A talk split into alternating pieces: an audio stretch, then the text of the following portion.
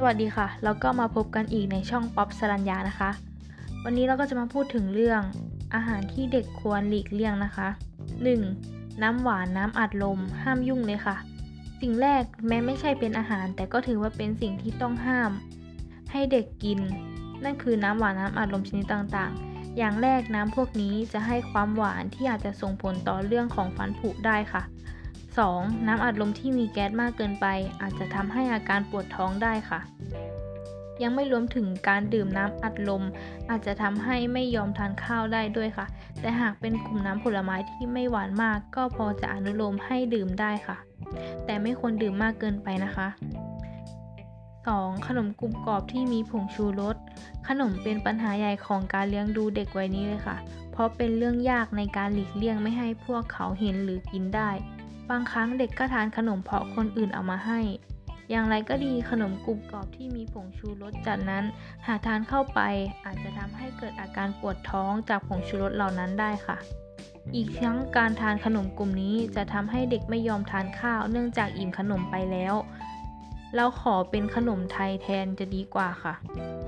3. ผลไม้ขนาดเล็กหรือมีเม็ดอันตรายการทานผลไม้เป็นเรื่องสำคัญเพื่อที่จะให้สารอาหารต่อร่างกายแต่ผลไม้บางอย่างก็เป็นสิ่งที่ควรระมัดระวังไม่ให้เด็กทานเข้าไปด้วยโดยเฉพาะอย่างยิ่งผลไม้ขนาดเล็กเช่นมะยมเบอร์รี่ต่างๆและผลไม้ที่มีเม็ดข้างในอย่างเงาะส้มเป็นต้นค่ะทั้งนี้ก็เพื่อป้องกันอาการติดคอของเด็กนั้นนะคะหากให้ทานจริงควรย่อยให้เล็กและเอาเมล็ดออกเสียก่อนค่ะ 4. ลูกอมหมักฝรั่งห้ามเด็ดขาดเลยนะคะไม่เพียงแต่ขนมกรุบกรอบเท่านั้นที่เด็กต้องไม่ควรทานนะคะลูกอมและหมักฝรั่งทุกชนิดก็ไม่ควรทานเหมือนกันค่ะอย่างแรกเป็นอันตรายต่อการติดคอได้ค่ะ 2. เรื่องของน้ำตาลที่อาจจะทำให้ฟันผุได้ในระยะยาวค่ะหากไม่อยากให้เด็กๆฟันผุก็ไม่ควรให้ทานของเหล่านี้นะคะ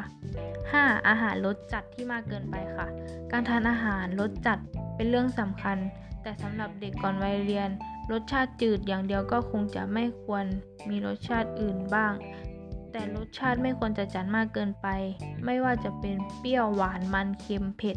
เนื่องจากอาจจะทำให้เด็กปวดท้องและอาจจะทำให้เด็กติดรสชาติจัดทำให้มีนิสัยการกินที่ไม่ถูกสุขลักษณะอนามัยอีกด้วยค่ะ